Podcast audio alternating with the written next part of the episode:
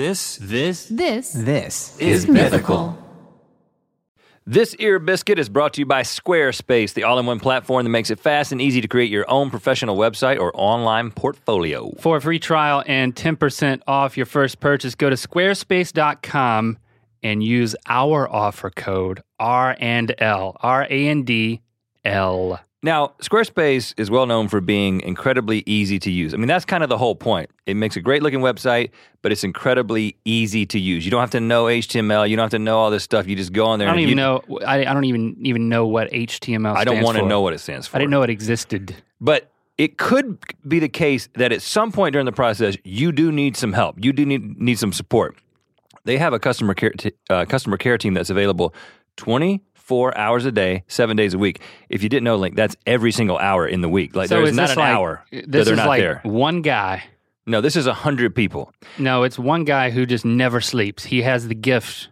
His name is Ralph. Okay, maybe that's Ralph. Yeah. No, I think this is a 100 people who work for Squarespace, and at any given time, some of them are there to answer your questions. And I got to be honest with you, this is important to me because I just this week, not kidding you, had an issue with support with a service that I use. with Squarespace. no, not with Squarespace, with another service that I use. Well, then And why are you? What other service? It was the service that I used to pay my homeowners dues. So why were you calling Squarespace? I wasn't calling Squarespace. I was calling this other service that takes care of my homeowners dues, and they weren't there because they were like, "We're sorry, the customer care team is sleeping now, jerk." You know, that's how I felt when I heard the voicemail. They, were They like, didn't- "We're they not didn't here." have a Ralph. No, that's not going to happen with Squarespace. They're going to be there when you call. And that you know that's good because you know when you're building a website, sometimes you just need to talk to somebody. True. hey, what does HTML stand for? I know I'm, I don't have to know how to use to it, but I'm just asking. You right. know, But you can start a free trial with no credit card required and start building your website today. But when you do dis- uh, decide to sign up, we think you will. Make sure you use the offer code R and L. That's R A N D L. You'll get 10% off your first purchase, and it's a really good way to support Ear Biscuits. and do not use their helpline as a dating service or for audio companionship. Use Please. us for that here at Ear Biscuits. Let's make another one. Welcome to Ear Biscuits. I'm Rhett. And I'm Link. It's time for another conversation with someone interesting from the internet. That- or not. What? Well, I mean, don't sell us that short. I mean, what I was going to say this week, that interesting person is you, Link, Oh, and you, Rhett. and me. Us. Okay, guys. Here, here's what we're going to do. Um, we're just going to interview each other.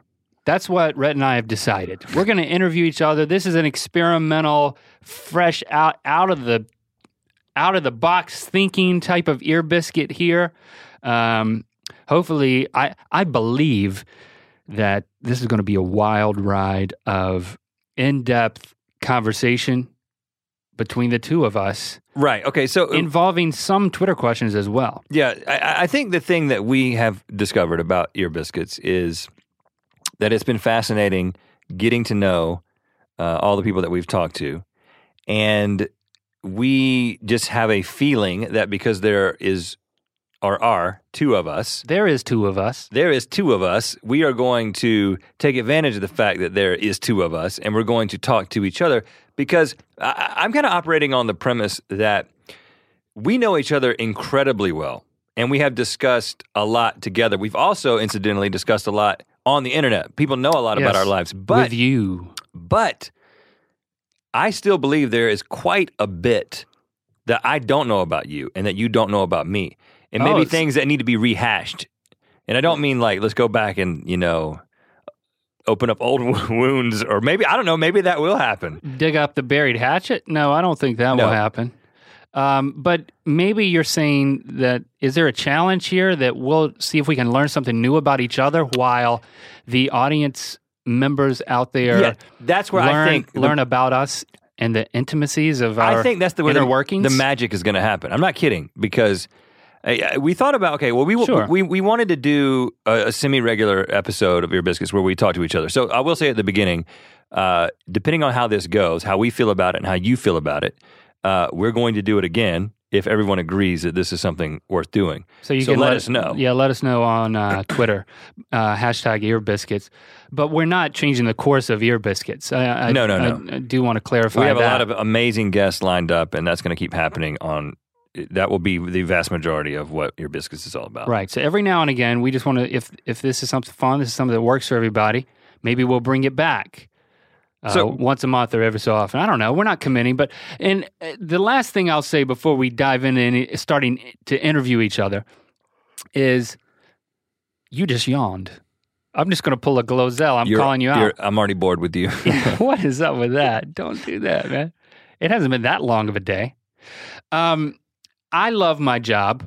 I love what I do. Hmm. And one of the, I mean, it's a privilege to be able to just dream up things and do it and to have you listen to us and enjoy hanging out with us. I mean, I'm sincerely thankful for that. Uh, one of my favorite parts of the job that I think is highlighted here in this exercise here is we get to try new things. It's you know the analogy of just throwing stuff at the wall and s- seeing what sticks. And I think this is just another example of that. It's energizing from a creative standpoint to try new things and just to see what happens. I mean, that that's the key to success and maintaining relevance in in the world of entertainment anyway. I mean, for us to be as successful as they have been, and I, I feel like it's trying to keep your head above water and maintain relevance, and you just have to try new things and see what what works. So that's exciting to me. It's energizing. I'm Doing not- the same thing I'm not doing to get old. I'm not doing this to be successful, Link. I'm doing this because I care about you. Did it sound like I was saying doing it to be successful? I mean, no. I mean, people might think that though. What I well, what I'm trying to say You're is just saying you're it's a it's a creative endeavor to te- try new things to and see what works. Trying to innovate, and I'm just saying that I th- i- originally when we were like, well, let's do let's do an ear biscuit where we just talk to each other. At first, I was like, let's just shoot the breeze, you know, let's just do it when we talk and see where the conversation goes. But then it hit us, it's like, no, the tone of this show is inquisitive, right? It isn't just two guys building on ridiculous ideas like we do every day on Mythical Morning. It's inquisitive. It's like there's things that and personal. it's personal and it's inquisitive and that's what we're going to do so what we have done is we wanted to when we do a show like this a special edition of a Rhett link only ear biscuit we want to make it themed so uh, we decided that let's just talk about childhood. Okay, now we've done this thing where we talk about people's childhood and their career and all this stuff. Maybe we'll get to all those things with us, but we wanted to start with childhood. So we've come up with some questions for one another, but we also prompted our Twitter followers. Link did this and I did this earlier. We said, hey, do you have any questions for the other that you want us to ask one another? And uh, so we have a collection of questions that we've come up with and a question, a collection of questions that you have come up with. And we're just going to go back and forth and see where this goes. Yeah, us us. We've never interviewed each other. I've asked you questions Yeah, I've asked in you, life. I've been like, where you want to go for lunch? Yeah. kind of questions. That you did that today, and we went to that uh, place. I got huevos rancheros. It was we went very to the- good. We went to that place. I still taste it. Okay. Um, Is that your first question? no, because lu- lunch is over. It's Can you still uh, taste what you ate for lunch? See, I can. I cannot. Um, I think this is a good place to start. We're gonna. I mean, this is not my question. This is from Bob Saget has swag on Twitter. Oh, I thought that was Bob Sage. Et has swag. Uh, tell the story of how you became blood brothers. Um, Not really a question, but we'll go with it anyway. Would you please tell us the story? What if I added that? It would be polite. Um, okay, so the story of us becoming blood brothers, I, I think we may have mentioned it in places, but I don't know that we've ever fully unpacked the true story of the blood oath pact, Which that, re- it really happened. that we really made uh, in high school. So and it has been uh, cataloged or uh, represented in our documentary that we made uh, years ago called Looking for Miss Locklear, where we kind of tell the story about the blood oath that we made. And in the movie, we reenact that and we, or we, we say we went back to the same place. no, we talked about how we went to the rock. To Well, the rock. Right. but yeah, we yeah, didn't yeah, talk about the blood We oath. didn't say the blood oath. We Correct. might, I don't know where we talked about it. We talk about things all over the place, but this is going to be the definitive place to tell this story now. Right. Um, I really think it starts with the cow pasture. don't you? I mean, that's the location of the Blood Oath, so I think that's the starting point. Yeah, so we we we grew up in Buies Creek, North Carolina, near uh, a country club. Not in the country club. We weren't those kinds of people, so don't judge us. We were outside of the country club, very near to a place called Keith Hills. So this is a golf course. Yeah, a, an 18 hole at the time golf course. And what hole was it that was on the f- like the far edge of the golf course? Hole three? It was hole Hole number. two. It was hole number six. Oh, It was hole number six, which is now uh, it's they changed the back nine and the front nine, so it's whatever that would be. It's the six hole, of the back nine. So I guess that would be hole number sixteen. I've never played golf. I'm glad. I'm honored that you're asking me. Uh, hole number fifteen. So You're like asking me math plus golf, and my mind is blown. It was hole number six, and I'm just telling you this because it's the old number six. And if you have, if you happen to live in the area, if you go down there and it's a par four that goes up a hill, and then to the right there's a creek, and across the creek there is a cow pasture that was uh, constantly filled with cattle, and this was more attractive to us. Not that we were attracted to cows. I mean, we did grow up in Buies Creek, but that's not what I mean. we were more attracted to the cow pasture than we were to the golf course, especially Link. Yeah. Oh, okay. That's true. So what we would do is we would um, after school. I mean, we had to have been like 16 years old because you would we would drive our cars. I know we would ride our bikes. We might have been 14 or 15 when we started doing this, but we would go out to the cow pasture. Oh no, it was a middle. It, it- we started in middle school because Ben Greenwood was the one who came up with the idea, and we were really active with Ben in, in all throughout uh, Right. elementary school and especially middle school. So our favorite hobby was to go across the golf course, across the stream into the cow pasture and chase the cows. Uh, it just uh, You just called Buies Creek a stream, just so you know. That was Buies Creek. That was the creek oh, of Buies. really? You called it the stream. I did. I did not. Yeah, I, never I'm- knew that. I'm per- you didn't know that until right now. I've already learned something. I didn't know that was Buies Creek. that was Buies Creek. wow. It ran behind my house, and then it kept going all the way through Keith Hills, and then oh, So nothing is more exhilarating in the town of Buies Creek than having a herd of cattle flee your presence, and it's just exhilarating to. Uh, do that until the farmer shows up and chases you off. But there was a pond there that the cows would get in, and around the pond there were some rocks. One of which was a very big rock. With then, I- I'm talking, it was probably a five foot tall boulder. It was big. It was it was obviously a rock that had been dug up out of the ground. You know those farm ponds that are completely rectangular and they have two hills of dirt on each side of them because is they just dug it out with a big tractor. So this big rock comes out and a little rock beside it. And for some reason we and this is what we talked about in, in the intro to the film was we devised this plan where we would just have these long drawn out conversations after we were when we were resting from chasing the cows we would sit down on the rock and we came up with this system that whoever was sitting on the big rock would have the floor to talk and then the other person would sit on the small rock and listen and could only ask questions to keep the conversation going We need that here on Ear Biscuits. It was very like much- a bigger chair and a littler chair. it was very much like an ear biscuit wasn't it well, it was. It was kind of like this. And then after a while, we would you would have your time, and then you would trade spaces, and the person would sit on the big rock, and they would have the floor to dictate the conversation. And I want to be clear here that our conversations, I, I don't remember a, a whole lot of details, but that is what we're going to kind of talk about, is what we ended up talking about. Our conversations were uh, probably, if we were to go back and listen to them now, we would be we would laugh at the what we thought, how we thought, the things that we said to each other. But we weren't just talking about what it was like to be in middle school. We were talking about the future. We were cer- always we- talked about the future. we were certainly talking about girls at times. Um, we would talk about what you would imagine that kids would talk about. Look at that big cow. What? But we would talk there about was a things lot like of that, yeah. What if what if that cow could fly? Would you ride it? You know? What if what if I, I don't know, just stupid stuff. very amateur middle school, uh, you know, philosophical questions. But the thing that strikes me is but that we were very future oriented as well. yeah, we we would talk about Dreams. what it was that we wanted to do, and and I and uh, I want to be clear here that you know we grew up in Buies Creek, which was an amazing place to grow up, but it was not the kind of place that you just naturally. Uh, you didn't think about careers in entertainment or comedy. You didn't know anybody who did that kind of thing. So there wasn't any real sense that that was going to happen. But we decided one day that we started talking more about we wanted to do something, just this big uh, something that we didn't know what it was, but we wanted to do it together right. when we grew up. we wanted to, yeah. And um, first of all, I'm sure this whole future orientation is something that knowing you and knowing myself better now, I can pretty much bet that this that whole future bend is something that came from your mind because you just were always that's how you think. Whereas the whole system of who was talking when and how we how we talk, You came up with that. You could the rules of analyzing questions. I'm sure that was probably my idea. I can't remember, but just the way that our brains work differently, uh, I could see how that would come together.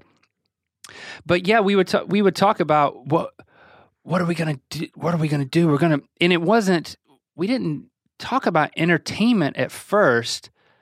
I think we did. We certainly knew we liked to entertain and show off and, and take advantage of any audience that we could find. But the I but we can't. But we had the idea to do the blood oath without saying, okay, we're definitely going to be filmmakers. It was let's make a blood oath that we're gonna we're gonna be teammates in creating something. We're gonna be like business partners in whatever we do. That like, yeah, we're friends now, but we we have a sense that we're gonna we're gonna like make something big. I don't know what it is, but we should probably write it down. And then, well, if you're gonna write it down, we should probably cut ourselves and sign it in blood. I mean, And that's what we did. We took two sheets of paper out there. We wrote down, eh, we wrote something that was, I mean, unfortunately, I'll go ahead and tell you, uh, we don't have these sheets of paper anymore. As sad as that is. And in fact, Link is the one that would, st- I, I lose everything, or I used to lose everything. You lose things more now than I do now. But back in those days, you collected everything, right? Oh, but yeah. you but you don't have the, the paper, but I can attest to you that it, it, it did exist at one point. And we wrote something that was like, we're going to do something awesome, and we're going to do that something awesome together. Now let's cut ourselves. And do you remember how we cut ourselves? I think it was like a shard of glass that was like laying in Yeah, the, it was like a it was like a sharp piece of glass. in the dirt. Yeah, yeah, it was. This is not advised, by the way. And we cut our palms. Yeah, you should cut your if you're going to do a blood oath, you should cut like prick the end of your finger. Why? Yeah.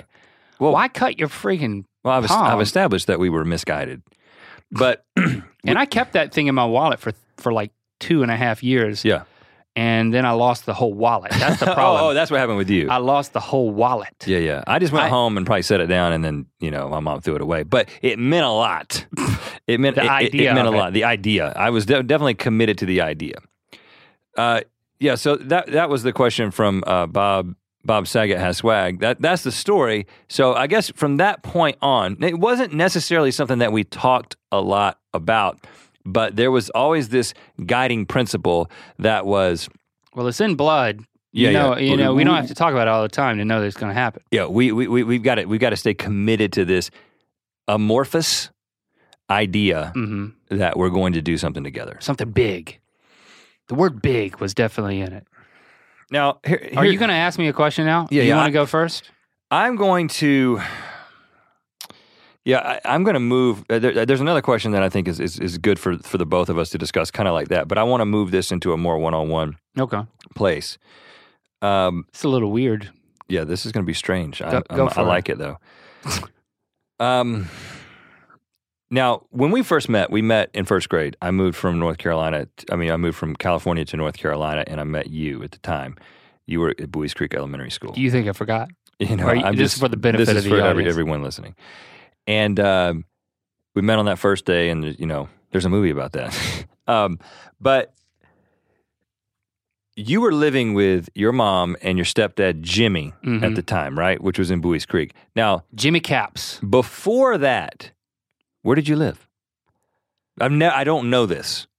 Before you moved in with Jimmy, where'd you live? My mom and dad split up when I was two years old. And where were they? I don't remember. I was two. They weren't. I do remember. Well, I know. I don't remember. Uh, my dad was a farmer at the time, like a tobacco farmer in Boone Trail, uh, which is like, I mean, you know, you le- between Lillington and Sanford, there's like nothing out there except fields, and uh, you know, some of those were my dad's. And then a trail to And, Boone. I guess so. And there's um, so that's where I was born, and so, but uh, my, I mean, my first memories are m- my mom got remarried to Jimmy, and um, they were friend. They were like friends from like high school, and yeah, so they had known each other for years, and then they had both went through a divorce, and then I think rebounded. They both had. They were in the rebound marriage together. They're not together now. When I was thirteen, they got divorced. But my my first memories are in that house that where you met me uh, with Jimmy and my my The, the, the house in Buies Creek. was- Emmy, his, Emmy. his daughter. So, but where? But your mom. Okay, so you were in Boone Trail, And I remember, I guess I remember the house that I was like born in, where my mom and dad lived. I'm pretty sure. and then where did sure where did your mom live? my dad after still lived the, there. after the divorce from your dad. I'll explain why I'm asking this in a Oh. second. Um, I think that she moved into a trailer in my in her parents like In next An- door to her parents. Yeah, In Angier. in Angier. I asked. Why? I asked this because I've never thought about this. Yeah. It's this is pretty. This is kind of crazy to think about too. Um, I know why I was in Buies Creek. You know what I'm saying? Like I, I came to Buies Creek Mhm. because my dad got a job at Campbell Law School teaching law. Still teaches law at Campbell Law School until this day. Um, and that's why we moved from Thousand Oaks, California to Buies Creek, North Carolina. And I never really th- thought about the fact that like you were in Buies Creek because your mom married a guy who lived in Buies Creek. Yeah. Jimmy had a house. and that was and, and i just want to point out that that was that was the seminal moment you know if, if your mom had been like you know let's just stay here in boone trail or i'm going to stay in andrew or she had not had a romantic connection with her former high school classmate jimmy Mhm. caps you would have never been at Buies Creek School because I always wonder. I was like, "What?" I, I didn't know why your mom was in Buies Creek, you know, because it was a, or why Jimmy was there. Because all of my family is in Lillington. other Sam- places. Yeah, yeah, yeah. No family. I mean, uh, within 15 minutes.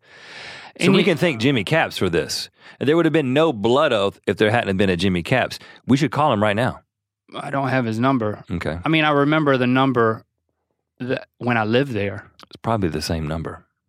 Okay. Well, I'll just put it out there and then anyone can call it if they want to. Do you remember the number? My first phone number where we were friends? This is a really good question because Can you remember a phone number? well, no, but do you no? I, I think this is something that younger people today will not will not uh, understand. We knew everyone's phone number. Like I remember Leslie Peoples' phone number. My Oh, you all know, the all the girlfriends, my first and girlfriend, your close friends. Now there was a speed dial, but yeah, you had to basically know everybody's phone number because you had to punch it in. You couldn't pull it up on some smart device. Okay, I'm going to give you the number that we can bleep out. The okay nine one uh, zero hmm uh, eight nine three. Nope, that's close though. Yeah, wow. That's pretty close. I mean, that's amazing. I have not dialed that. that- I have not dialed that number since what? What year? Uh, for like twenty five years. I, and I almost got it right. Yeah, and, but I did get it right. Do, But it do you my remember number. my phone number, which is still my yeah, parents' that- I phone mean, number? that's easy. I'm not gonna Give it say to it, me. It's still your parents' phone number. I don't want them to have to beep anything out. It's too much work. you know that you know it though. Yeah, I'll definitely know it. You want to call it right now? Yeah, but I call all the time. Talk to your mom. Okay, We just we just we have a connection. that's good. Me and uh, Mama Mom- Di, Mama Die. We call her. Diane. Uh, but it's weird. It's I mean, your parents are still together. It's it's weird having your first memories and growing up in a house where I know this guy's not my dad. He's just a stepdad who like I didn't have that much of a connection with him. It was like it there was this feeling of well, you're not my real dad. You're just my stepdad. You're my mom's uh, husband, so we're not going to be that tight, you know He still spanked you though. but he he and he and he should have, and he needed to. The times that he did, he probably should have done it more than that. But we weren't that close, and it was this thing of okay, I have a sister, but she's not really my sister, and I don't like her, and I don't like her even more because I can I have permission to like her even less because she's not a real sister, Mm. and I don't have to really love Jimmy. I can just either like him or not, or tolerate him. That that's kind of what I grew up in, and that was that's all I knew.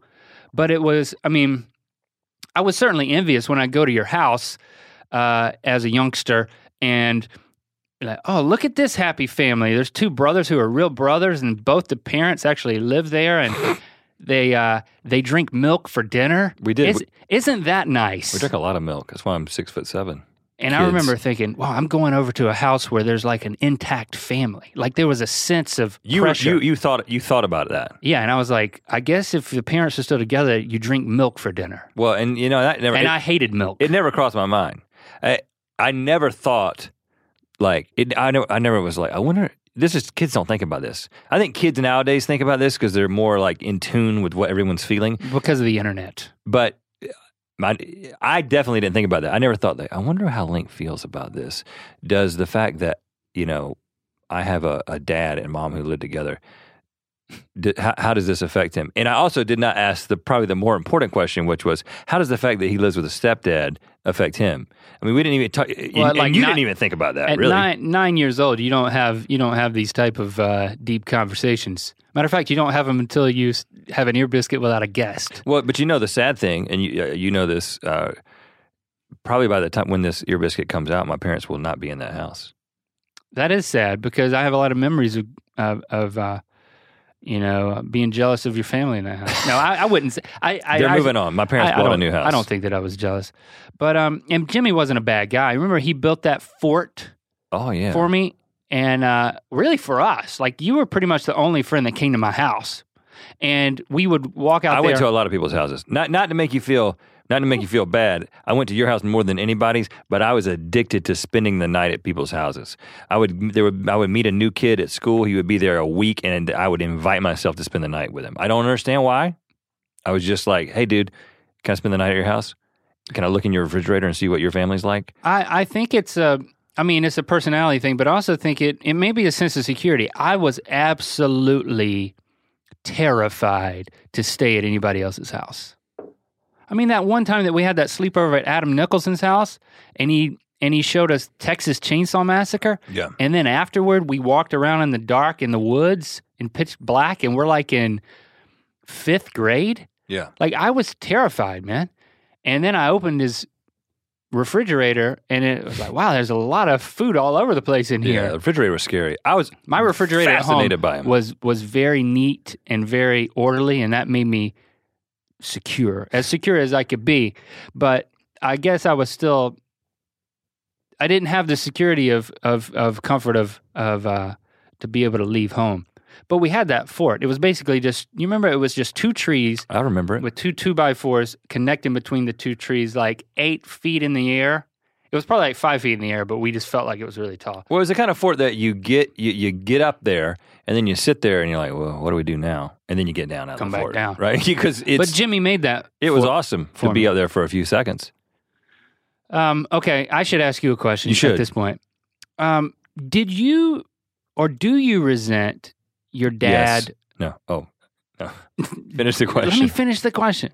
Do you resent your dad for all the basketball drills he made you do? I, I, I really want to know how you feel about that today. I know we've talked about the fact that your dad was basically the the impetus in in both of us going to engineering instead of going to film school. Which by the time we were graduating from high school, that was the application of the blood oath was let's go to film school at at UNC Asheville. Mhm. He was like, "No, you need to do something sensible, Rhett." And I'm like, "Well, I'm, okay, I'll do that too."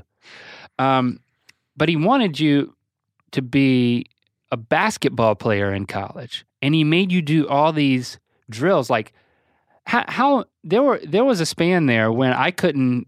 You were like, "Oh, don't come over to hang out until I've done my drills." So I'd have to wait two hours. Mhm. How how much? You were being groomed to be a basketball star Well, I, I for nothing. Do you hold that against your dad? for nothing. That's my question. well, then that was a statement. For mon- for nothing? Question mark. Um, You're not a basketball player. I was one heck of a basketball player at one point, though, and I could still beat you. Well, first, first, before you give you at least categor- ca- characterize the amount of work that you put into it and and how your dad was involved in it. Yeah. Okay. So you know, uh, I was tall. That's a well-known fact. I still am. Uh, I was athletic. That's disputed at this point, but I was very athletic. Played all, all kinds of sports and was successful at them, and loved them, and was very competitive. Still am competitive, but um, I, I wanted to succeed. I mean, I had an older brother, three years older than me, uh, two years older in, in age, and three years in school. And we were very competitive. We played a lot of basketball. We were a very athletic family. My dad was very much into sports, and so we were too. Um, so as soon as I, sh- it, it, I was self motivated. Up to a certain extent, I was very self motivated. Uh, eighth grade, I, I, you know, I wanted to be the basketball star. When we got to high school, all I could think about was getting onto the the JV team. By the end of my freshman year, I've been put on the varsity team to play in the the, the state playoffs, and I was in, and I just thought, I mean, it had definitely been ingrained in me that listen, like you can be a basketball star you can uh, pay for your college this way. And you got to understand that, you know, from a very young age, not only was I interested in basketball, but I was the ball boy, one of the ball boys for Campbell basketball. I remember how much I was into Campbell basketball. Yeah. Went to every single game, I was the ball boy along with my brother and Brooks Lee and Michael Juby. And um, I wanted that really bad. It was like really important. So when high school r- rolls around, and then it's just like, okay, now you've got to get good so that you can get recruited and play college basketball. My dad, my dad was not. He he was uh, he wasn't overbearing. It was. I mean, he he has that kind of personality, and people see that. He you go to a basketball game, my dad's there. He's going to yell at the ref. He's going to yell at the coach. He's going to yell at me if I'm on the court. Ne- I, I don't know if something about my personality. I never it never hit me until later in life that like that should have been embarrassing. Mm. Like to have your dad yell at you to do something differently from the stands in high school in front of everyone. Like most people would be embarrassed by that, but I was Like, just pull like, your pants up. I was like looking at him, and then the coach would, Coach Gage would have to tell me. He was like, "Don't listen to your dad. Listen to me." you know what I'm saying? And I was just like, "Oh, okay." I, you know, so there but was. you didn't care. I didn't care. I wasn't embarrassed by it. And then he would be like, "You need to, you know, you need to do these drills. Uh, you need to do the 300 shot drill." So I would do things where I would shoot 300 shots a- a day. How Uh, long does it take to shoot 300 shots? I, I don't know. I got ball and I had ball handling drills. Uh, and, and first of all, you got to understand, I was actually I was very naturally talented and did a lot of work, but I didn't do nearly as much work as a as a guy who actually ends up being a great player does. But then But- he, he but got like the strength shoes. Yeah, so Rhett had a in, in his front yard. He was basically at the at the end of a dead end street, not really a cul-de-sac, but there you had your dad put a basketball goal out there, Mm-hmm. and then so you would play on the street because it was the end of the street. But then I I remember coming over there one day, and under the basketball goal there were three increasingly larger sized Boxes. boxes made out of plywood, Oh yeah, and and the and the the Pa- painted painted burgundy. and the tallest one was like four and a half feet tall. No, it was big enough to for a for a white man like me to jump up onto And from then the ground. I was like, "Rhett, what's this?" And then he's like, "Well, I it's my strength shoe boxes." And then you had these shoes. It it's shoes shoes that looked like the Starship Enterprise turned upside down. Yeah, It was a shoe, but then it had a platform built off of the, The toe. of the balls of the feet. but just the toe. so that your heel was suspended in air and you were forced to only use the balls of your feet to run around. Yeah. Sounds like a torture device, right? Well, and it was supposed It to. It was supposed to increase your vertical. I couldn't jump, but I was tall, and it didn't really matter. It was supposed to increase your vertical leap and your quickness and all these things. You know, my dad also had the big ball. You remember that?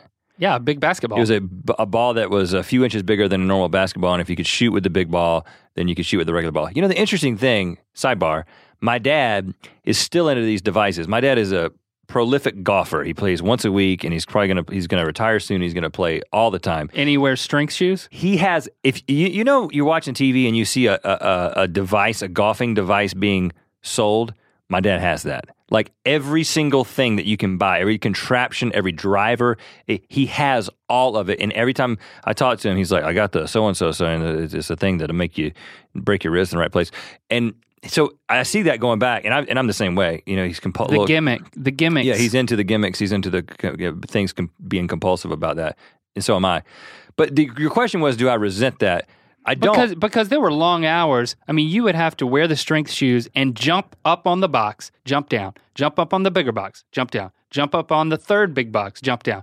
I mean, this is like it. Whenever I came to visit you, I was like, man, it's like going to a, uh, like a a torture camp, like Guantanamo. I, I, I honestly can say I, I don't resent it. I mean, it, it, it, here's what here's what happened. I worked pretty hard, a lot harder than most kids work at their sport, probably. And I was good at it. You know, I had a lot of success. I had the opportunity to play college basketball. I turned it down so we could go to NC State and be engineers. That's kind of a, a different story. But the the idea of being taught that no, you have to work hard, you have to practice, you have to devote X amount of hours to this if you're going to be better than everyone else at it. If you're going to be the best, Yeah, because this isn't just some hobby, right? This is like, do you want to be the best at this?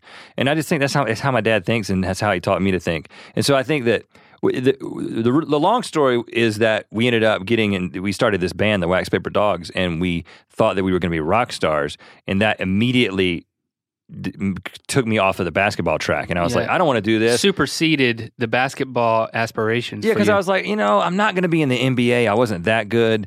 You know, I might go to like a lower level Division One college and get, and bas- basically just be a basketball player. But I'm like, oh, I'm not going to be able to play music. And what is Link going to do? Because we wanted to go to the same school. And the blood oath. yeah, the blood oath. It all comes back to the blood oath. And, I- my, and my dad accepted that, and he and I know that he, it let him down a little bit because he wanted one of his kids to be a college athlete. I know that for a fact.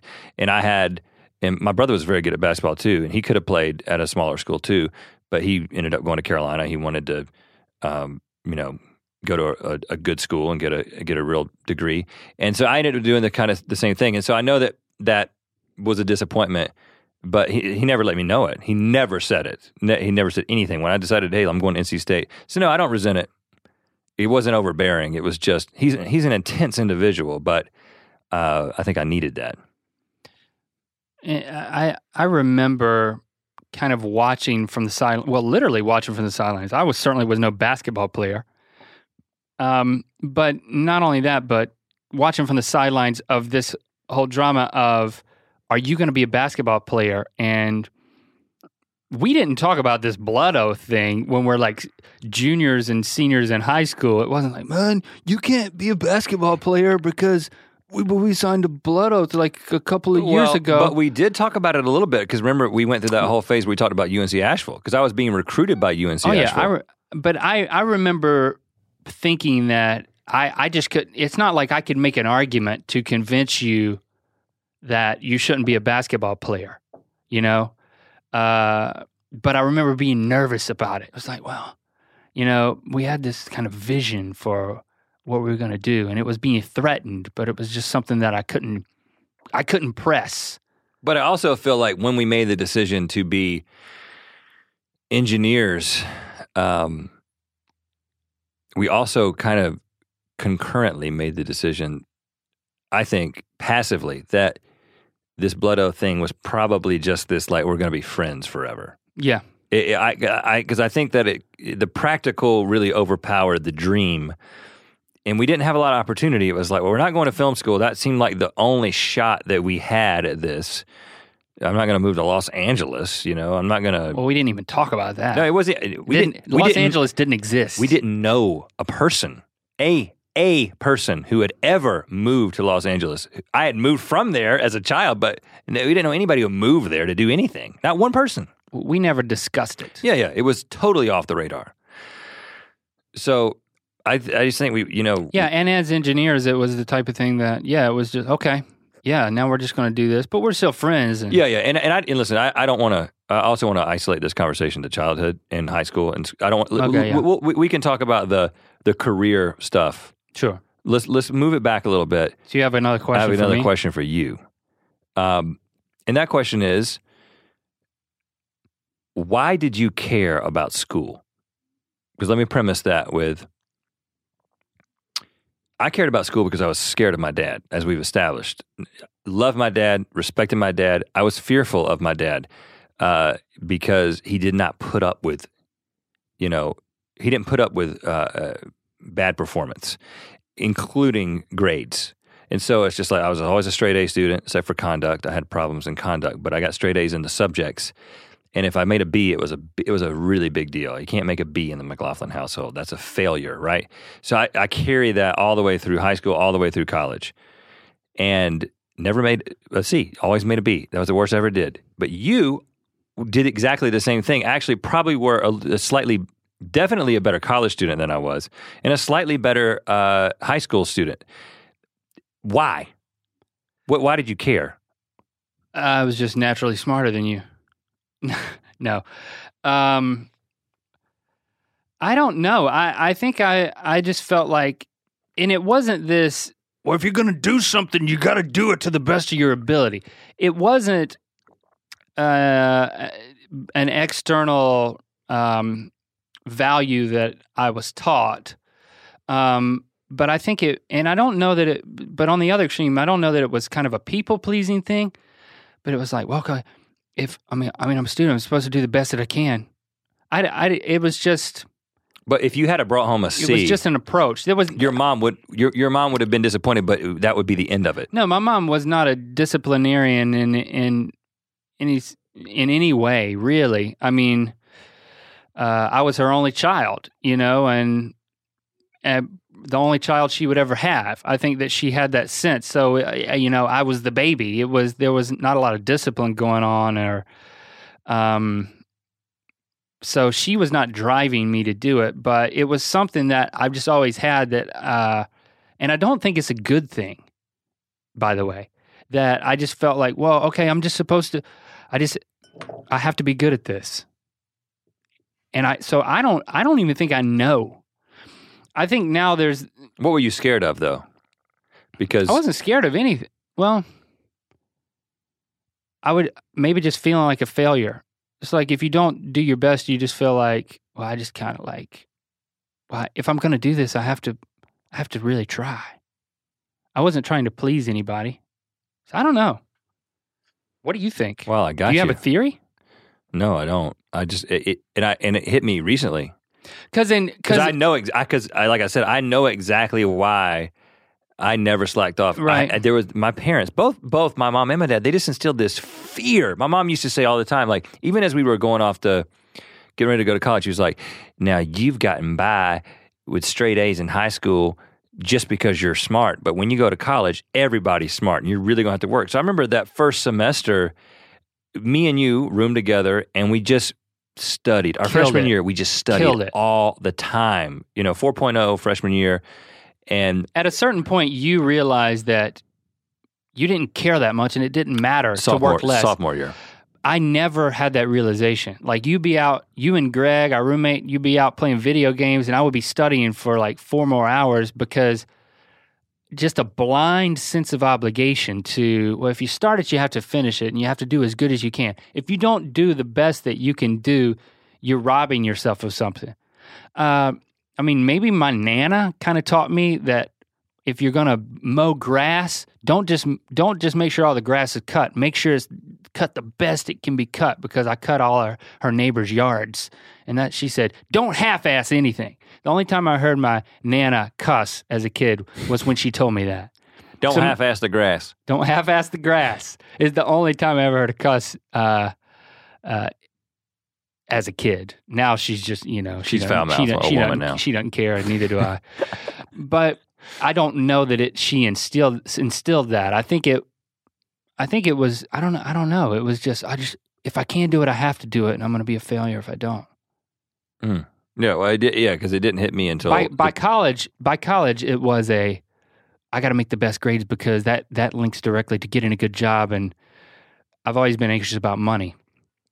I don't think money was related to grades at a young age, though. Hmm. I should I should give you another question. you should. Wasn't it weird watching horror movies with your mom? I, I know that as a kid she would like put on Hellraiser and watch it with you, but yeah, she would. and you've kind of talked about it as isn't this funny and like you come from this like really conservative family and but in this particular area it you and that was kind of the joke that your mom literally when you were in middle school watched Hellraiser with you she would go and rent a video videos all the time and then you you'd watch horror movies with her Yeah, and, well, and, and and after that Texas Chainsaw Massacre, I've I, I I wouldn't watch a horror movie for until I graduated from college. I think the, the deal with my mom is that she took the uh, the most motion picture association's uh, guidelines very, very, very literally. It said parental guidance, You know, uh, So she guided you in front of the television to watch it with her. yeah, yeah. As long as she was there, and it's like Hellraiser's not PG, dude. No, no, I'm it's s- R. it's restricted. It says parents strongly cautioned. It says you know, uh, children not permitted without their parents. But that means you are permitted with your parents. I what think what age were you when you saw Hellraiser with your mom? middle school, man. And what was that experience like? Because awesome. because for me, that would have been I the worst thing ever. I I loved it then. I love it now. My mom, my mom is this. You know, my mom. She's the sweetest lady. She is. the- She is first of all, she's the sweetest lady, but she's she is still very conservative, and but she has this part of her which is Dark side. no, no. She likes that kind of thing, and and she'll she called me. She te- she texted me uh, a couple of months ago whenever this movie was in the theater, and she was like, "I just watched Insidious two in a theater all by myself."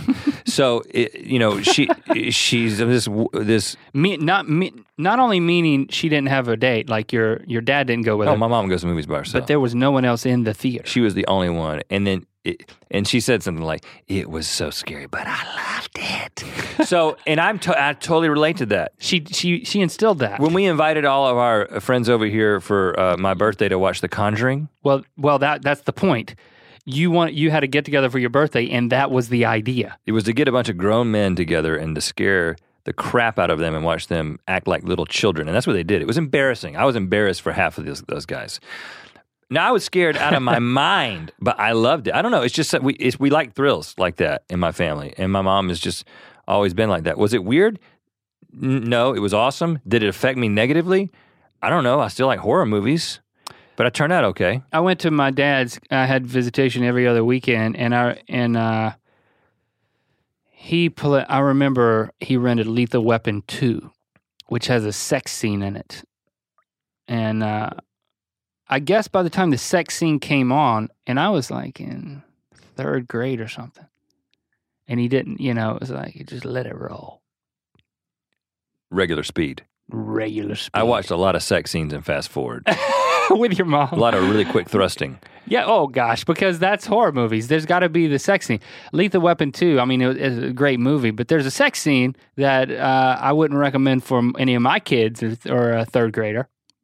Yeah, my, my mom never let the sex scenes just live in their regular pace. That would that, that would have been wrong. But just- fast. Yeah, you had to get through it. So she, I mean, she so your so your she uh, restricted me somewhat. your performance expectations now in marriage are Yeah, yeah. are to be very quick about it. I, I brought You a, thought a it was lot re- of weird perspectives into my marriage, having seen only fast forward sex my my entire Oh, life. Yeah. Wow, Yep. that's great. I was so embarrassed with that. I remember Um, we didn't discuss. it. I didn't tell my mom. now, speaking of guilty pleasures, uh, like horror movies, uh, you now I, I'm in the same boat, but I feel like you had a, a special passion for it. Gangster rap.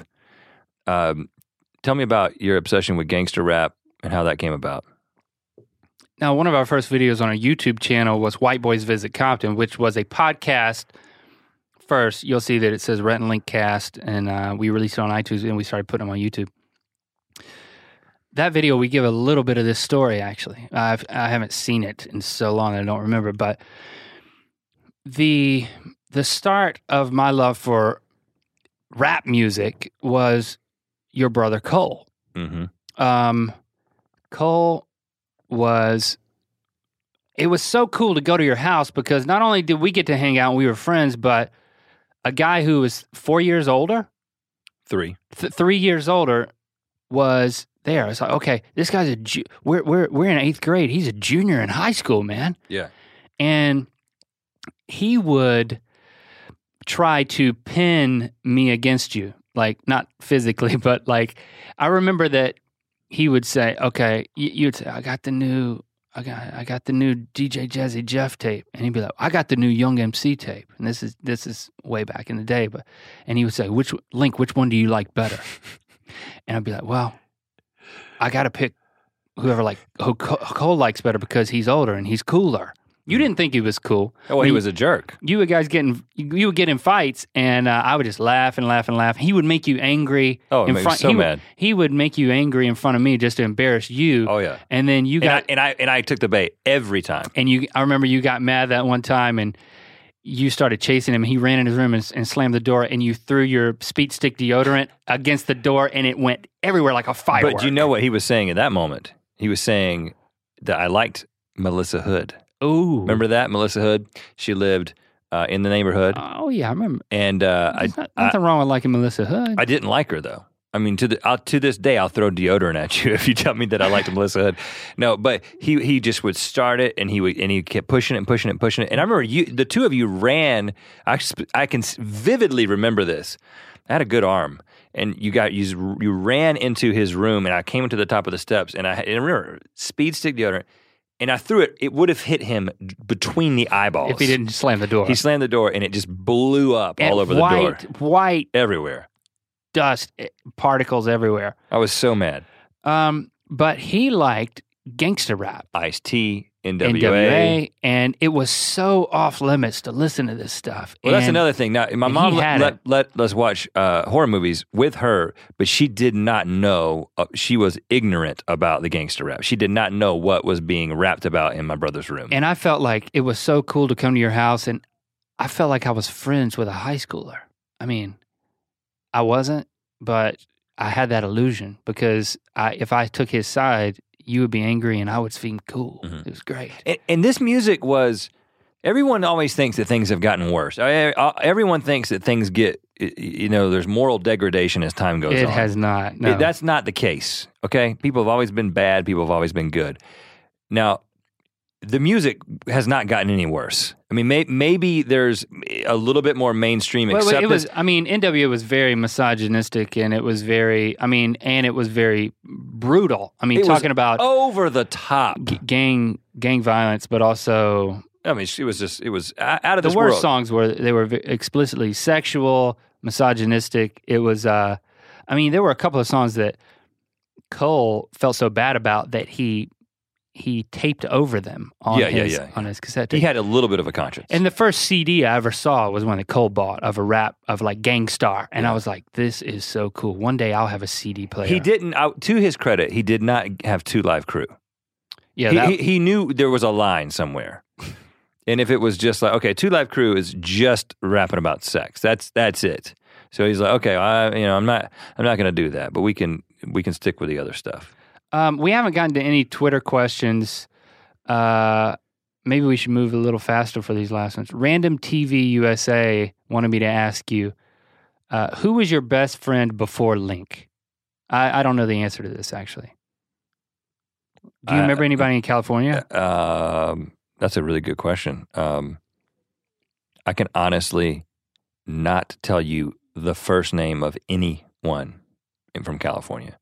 I was three, four, and five when we lived there. I'm sure that my my mom could help me think of this, but no, no, it, Nobody do you remember? No. I mean, I, I grew up in. Uh, my my first best friend was Brad, this guy who I went to preschool with for years, and we like would dig holes in the driveway of what's his last name? uh, can't McDonald, Brad McDonald. Um, so we were like preschool buddies. It was just two of us.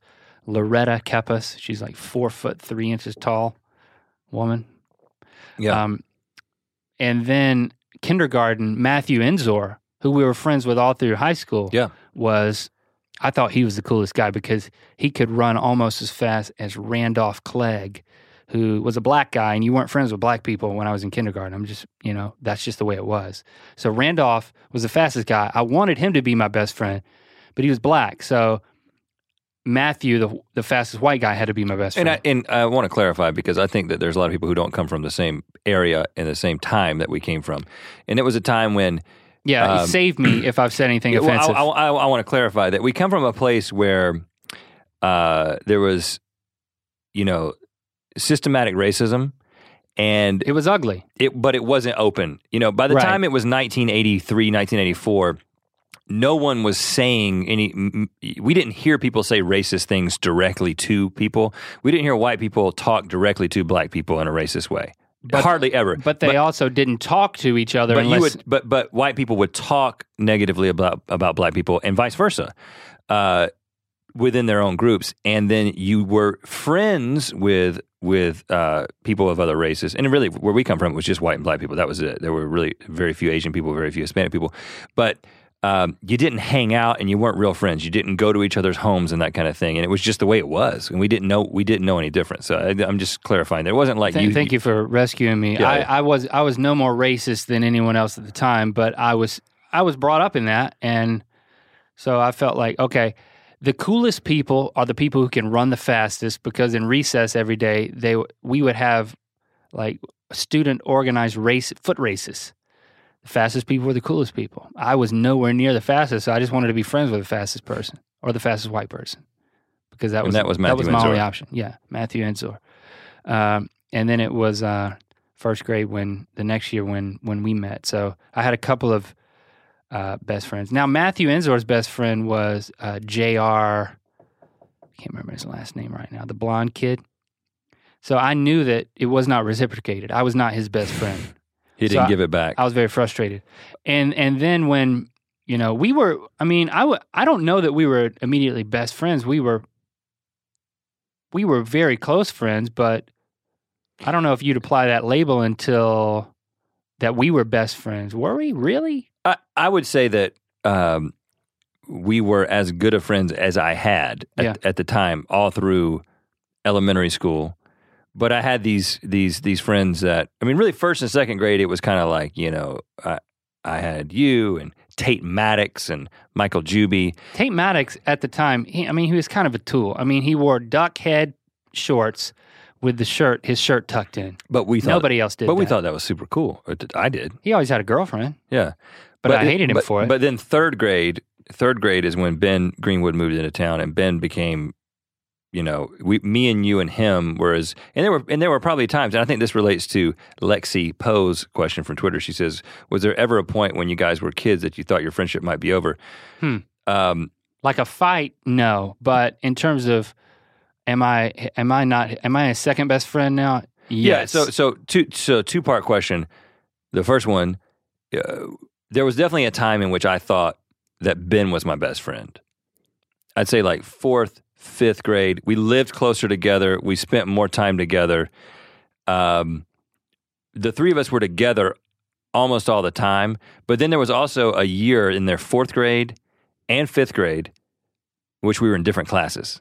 right so ben I, was in my class. and i would i would go over and hang out with you guys at ben's house or at your house and you would you would report to me all the things you had done over the past two weeks when i wasn't hanging out with you we found this weed that is hollow in the middle and we've decided to smoke it and we're calling it the Big George. Now, they did we they did not put anything in it. It was just It like was just an actual weed. It wasn't weed. It was, It was- an and weed, a weed. yeah, and you would lit it on fire and you simulated smoking it like a cigarette. You had no clue what you were doing. You didn't even know what marijuana was. It was, Certainly. it was horrible though. but but it was a weed, and you called it the Big George. Mm-hmm. And you would build lean-tos, and Ben had all these ideas. And I remember feeling threatened then that oh yeah, he, they're they're best friends. I'm on the fringe. I live across town, you lived across town and you were in a different class. But I never thought that a like friendship. not social class, like a like a liter- you were a a different you- teacher. You were in a lower class. You lived in a smaller house. no, uh, yeah, a different teacher. And and I don't know how they do it uh, in eighth grade. You know, sixth, seventh, eighth grade these days. But the way we did it is you were in the same class all day. Well, no, it's for sixth grade. But starting seventh, eighth grade, we did have different classes, different teachers. I, at this point in the, I'm just going to like come back to the reality of the ear biscuit here. And at this point, I'm thinking, all of a sudden, we've lost our. I feel like I've lost myself in our past, and I have no clue how this feels to anyone listening. Like I feel like, oh, oh, Rhett Link, come back to us. You're Well, reminiscing about your past. But that's why it's experimental. I mean, this is why we this is why we tried it. is this thi- going? I have this no is clue why we want this we want to know how you, how you feel about it, and if you want us to continue to do this kind of thing. But let me answer the thi- second part of the question. Oh, okay. Was there a point when you were kids that you thought that your friendship might be over? Um, I would say that there were times, and you've relayed this to me before, uh, which I think is also a question that you might have for me uh, about girls. I have a question for you about girls I do. Yeah. um, and that is that I had I was very obsessive about women, and fix would go from one girl to the next, fixated on a girl, whether she Well, I- I- reciprocated yeah, or not. yeah, Yeah. So what's your question? Because I want to. I don't want to go too far. Well, so well, well, my it's not really a question. I'm saying that there were times in which Because of a I was girlfriend. so into a girl that Yeah, I kind of forgot about you for a while. Oh, that I mean that certainly happened, but I didn't feel threatened as a best friend because it wasn't another friend; it was a girlfriend. That's a different thing. Uh, I I kind of feel like I I, de- I definitely had the question. I wanted to ask you why did you think why do you think you were so obsessive about girls? I almost don't want to ask it now because I feel like uh, when we want to keep the podcast to a certain length that I think there's some good stuff to unpack. If, Oh. if we decide this is a good thing Ooh, to do, we can wait for the, we can do the relational, the girl stuff there because there's a lot of girl stuff. Oh, a lot of really good girl stuff. I mean, you know, sharing first girlfriend, sharing first kiss, uh, uh, like your obsession with girls and my my fear of girls. That's I, what I- they call a teaser link. That's l- good. Let's make that another podcast. Um, not not that we have to end it right now. I'm trying to see if I'm looking through these Twitter questions to see if there's another one. I, I feel like this is kind of part therapy, like couples therapy. Like, Mm-hmm. what's happening here? Maybe a little bit of that. Do- Are you? Do you feel like you ha- you're getting an appreciation of our friendship? I, it's so easy to lose sight of how long we've been friends because you just get into the grind of what are we going to accomplish or what do we have to do this week or this month or Well, where are we going? Uh, no, I, I think I am gaining appreci- appreciation of it. Finally, I do think it is a little bit like not that I didn't appreciate it. I think it is a little bit like counseling without without a mediator. I do, if unless you call the mythical beasts who are listening, the ear biscuiteers, the mediator, which is a weird way to think about it. Well, I them. sense their presence. Um, but I do. I, I I think this is a good question to close with, and this is a question that we used um, as a teaser over and over again on Good Mythical Morning season three, I guess it was, when we would on our question episodes we would say, "Did you do this? Do you that? And did you ever have you ever punched each other in the face?" And we never answer the question. Did somebody ask that? So Deal Biz on Twitter, uh, who's followed us for a while, says, "Have you ever punched each other in the face?" Hashtag Throwback Thursday. He's been a fan for a while, so he knows that this is something that we used all the time as a teaser on Good Mythical Morning. So let's just close by answering that question: Have we ever punched each other in the face? no. We haven't. Okay, so that's it. We haven't. But I, but I will say, I and I, Have we ever? Have you ever reared back your fist at me? I mean, no, you you were throwing the deodorant at me and Cole. Well, that was because Cole was involved. And I think that's the point I wanted to make. And that is, as children, as children, I don't think we were even ever even close to being on the verge of a physical altercation with one another. And I and I think that here's my theory. Okay, now I, I have a theory. and and but I think that now in current our friendship is much deeper, much more complex, stronger than it than it was when we were 12 years old. But the nature of our you know the nature of our friendship and the nature of our business, the nature of this being in this creative endeavor together, there are times when we get very mad at one another.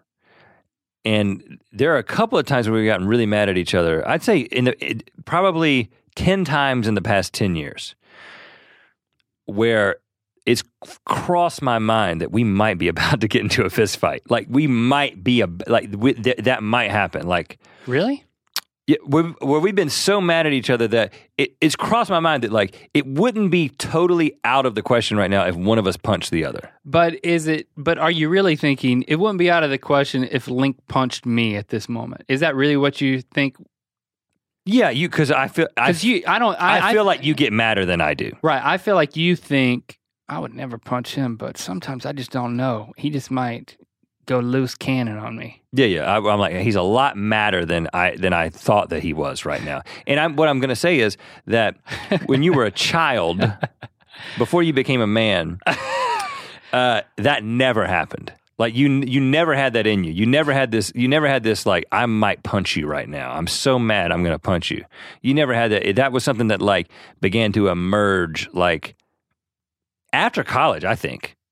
As a kid, I remember getting so angry at certain things that my mom uh, floated the idea that what if what if you got a pillow that when you got angry you would punch it. Like I remember that, and it's that was. very unsatisfying. I think that was going into like dealing with puberty, but I do remember her making that suggestion. Hormones. you know, hormones going crazy, puberty going nuts. No pun intended. But uh, I actually tried it. I went to my room and I punched my bed, and I don't remember it helping. Doesn't- But it, but it didn't play out in um, in our friendship. Uh, we didn't really fight. I don't think we argued. No, I mean, what was there to argue about? I mean, there's it, we got stuff to argue about every thirty minutes now because we're creating things, and there's Right. you you have uh, cre- creation uh, requires opinions, and uh, we're not always going to share the same perspective on things. Um, Well, I think we've learned to accept that. Uh,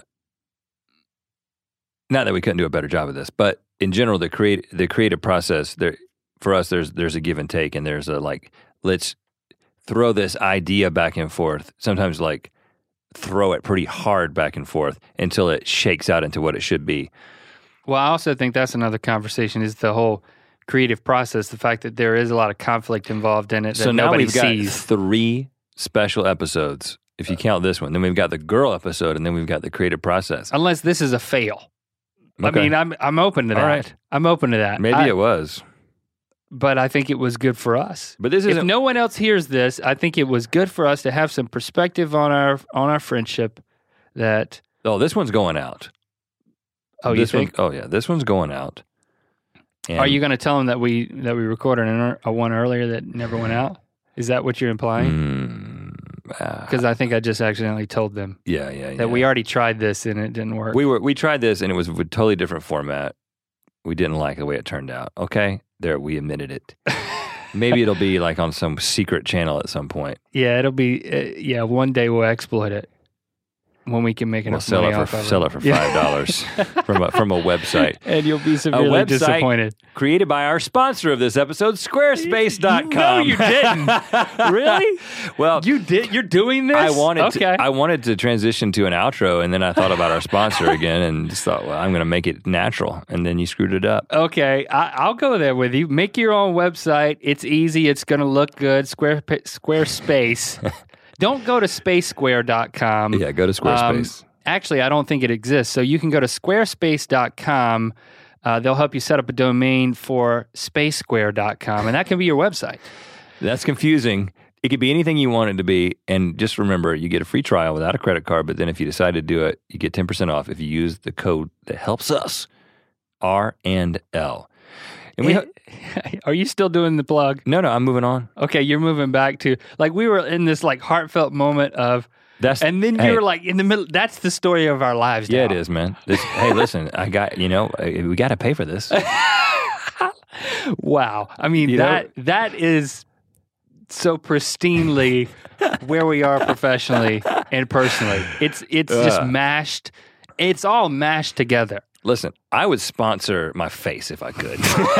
What? what? what? What? Do, what does that mean? I could. uh, I'm just kidding, man. Yeah, I okay, did- I did I'll sponsor my that. hair though. If somebody would buy your face, you would. Yeah, I mean, I wouldn't tattoo it. This maybe like a like a shaving company or something. All of a sudden, we've gone from Uh, from heartfelt hmm. introspection to blatant commercialization. okay, let's go back. To, no, no, we don't have to go back to Crazy Town. Where you're talking about but, sponsoring your face, like your face is a your face is a show. it could be a No, bil- your like face is a brand. A billboard. You you mean sell your face with ad space? That's Yeah, what yeah, you yeah, meant. Yeah, yeah, yeah. You mean People will do this, by the way. You you talk at me like I'm crazy, but you. you know, uh, it, you, we've got this Google Glass thing that's happening. Well, that's going to keep happening, and then th- they're going to start looking cool, and then there's going to be a button that you press on the side of them, and a message comes up on your glasses for other people. billboard face? Yeah, yeah, and it'll be like square space. Well, square will be in one lens, and space will be in the other other lens. Or if you if you buy that URL, then Space Square. If you're selling stuff, or yeah, if, yeah, yeah. if you're selling squares in space, You can probably hit a button and switch them. and you if well And what I'm saying is, if I believe in the brand and it'll help us keep doing what we're doing, I'll do it. you'll I'll do it. I'll Put do it, on for gla- you. You'll put it on glasses. I'll put it on anything. I will not permanently tattoo it to my body. I will only do that with my wife's name, which I did, and uh, you also did. Uh, for the right brand. I would tattoo my other butt cheek with the brand, but I would do it smaller than my wife's name, or Mm-hmm. I would compensate. I would make my wife's name bigger because that would not fly at home when I drop trout. And next time, and it's like, what? D- What's the price tag on that? Black and Decker is just as big as my name. what, what's the price? What, seriously, what's the price tag for a butt tattoo? Uh, Well, I can't answer that because if I answer that, it gives people a window into how much we get for sponsorship anyway. And I'm not comfortable. Yeah, yeah, we can't disclose that. I'm not comfortable giving people any point of reference for how much money But we listen, do or don't make. I won't say I won't say how much I'm willing to get paid, but I will throw it out there that if you want my butt cheek, I'm willing to get that sponsored too. no one will see it. D- d- Do you realize the irony in this? no, no. But What are you will, talking about? Your butt cheek. Nobody will- sees it. Well, my wife does. My wife. You're gonna. They're gonna wife, pay to advertise to your wife. My wife will buy whatever it is that's being advertised on my butt and since when has she looked at your butt? I'm. I'm every morning. no. She. I sleep in the she- nude. You think? I sleep in the nude, and why we is this happening? and we have a mirror. And I, by this whole, I mean us discussing it. a one whole half of our bedroom wall is a mirror. So if she doesn't see it when I get up, she sees it when I turn around. Can can we put this vehicle in reverse? you asked about what it would take, what the effectiveness would be of me getting my butt tattooed with a sponsor. Black, you mentioned Black and Decker. I don't know if they're they're available. I don't know why. I think you- I don't know why I mentioned black and Decker because that would take I would think two, butt cheeks. cheeks, right? Yeah, you put black on your cheek and I put Ann Decker on mine. Oh, you can just put Decker. We can we can hold the ampersand between us. Okay. what is this about tattooing on butt cheeks that is something Yeah. that comes out of your psyche? Because we did it. Because you did it, yeah. I saw it. I saw it actually yesterday. I don't see it often, but every once in a while I'm like, oh yeah, I do have a tattoo. It's of my wife's name and it's on my butt. That's cool. That's. I mean, I don't regret it. There's never never a day that goes by that I regret it. It's unlike you know a face tattoo or a neck tattoo. This is a butt tattoo. This is a different ballgame. I've never regretted it either. yeah. I would. Uh, I've never thought about adding to it either, though, or adding any type. I thought about getting it underlined for Valentine's Day. no, you didn't. oh yeah, okay, because it's minimal investment. yes, like It's just a line. what did you get me for Valentine's Day? I got I- you this line of I, ink. I underlined your name. so it's like every year. Then there's an expectation that Next year, I put it in quotes. Oh god. no, no, no. That's that's condescending. It's like oh Jessie. No, no. I mean, like my wife. I'm using Jessie. it like they use it on billboards and stuff that they don't understand. They use quotes for emphasis. I'm using it in that colloquial sense. No, I think that the expectation would be okay. Did you underline it again? Did you double underline I it could this year? keep keep underlining it. and then it would just be, it could become like a, all of a sudden it's on a pedestal. I could probably underline it for the rest of our marriage if the lines are small enough. like I think it should be like a pedestal. Yeah, it's just a little line that if we stay married This is the long best enough, idea I've had all week, by the way. if we stay married long enough, there's gonna there's gonna be a pedestal going down my right leg that holds up your name on my butt cheek. like, what is that tattoo? Well, it kind of it leads to my wife's name. on my butt cheek. Yeah. Or you That's could good. you could do like puffy letters. You could I mean it's it's like cursive. I don't think you could do that at this point without screwing it up. But I could put a drop shadow shadow on it. this year I gave you a drop shadow. it's like I mean there's something to that. Cuz there's a chat there's a creative challenge that I that Yeah. resonates with me Yeah. that every Valentine's Day what do you well you did the underline you did you can't make it italics. Once it's No, it's once cursive. It's, yeah, once it's done, you can't. You can drop shadow it. You can quote it. You can underline it. I think we should end this. I mean, a, put a I, balloon around it. I, I, I don't. I mean, I don't. You know, I'm not going to say I don't trust Alex or Stevie in order to, to make the editorial decision, but I'm saying I think I want an easy letdown. I think we we just took that tattoo as far as we could, and and now we can just say that you know again, I want to remind you of a couple of things. Number one, if you liked this, let us know. Number two, uh, it helps us a lot when you go to iTunes and you rate our podcast. You leave a review. Have you on- ever seen those reviews where uh, not reviews, tattoos? You said review, where they like make a whole arm sleeve totally ink, or like the guy for Rage Against the Machine, his whole left pec is ink, like solid ink. It's when they mess something up. They just make it total ink. Like Yeah. I could make everything on my right butt chink total ink except for Your her chink? You butt chink. except, except for her her name. So it would be like a it would be like a dark room with a spotlight on her name is what it would be. Try that. See how that feels. It'll t- well, it's going to take time because I'm going to do it by underlining her name. You- I'm a circle her name every year. You squealed so much when that happened. I can't imagine you getting the whole butt cheek done.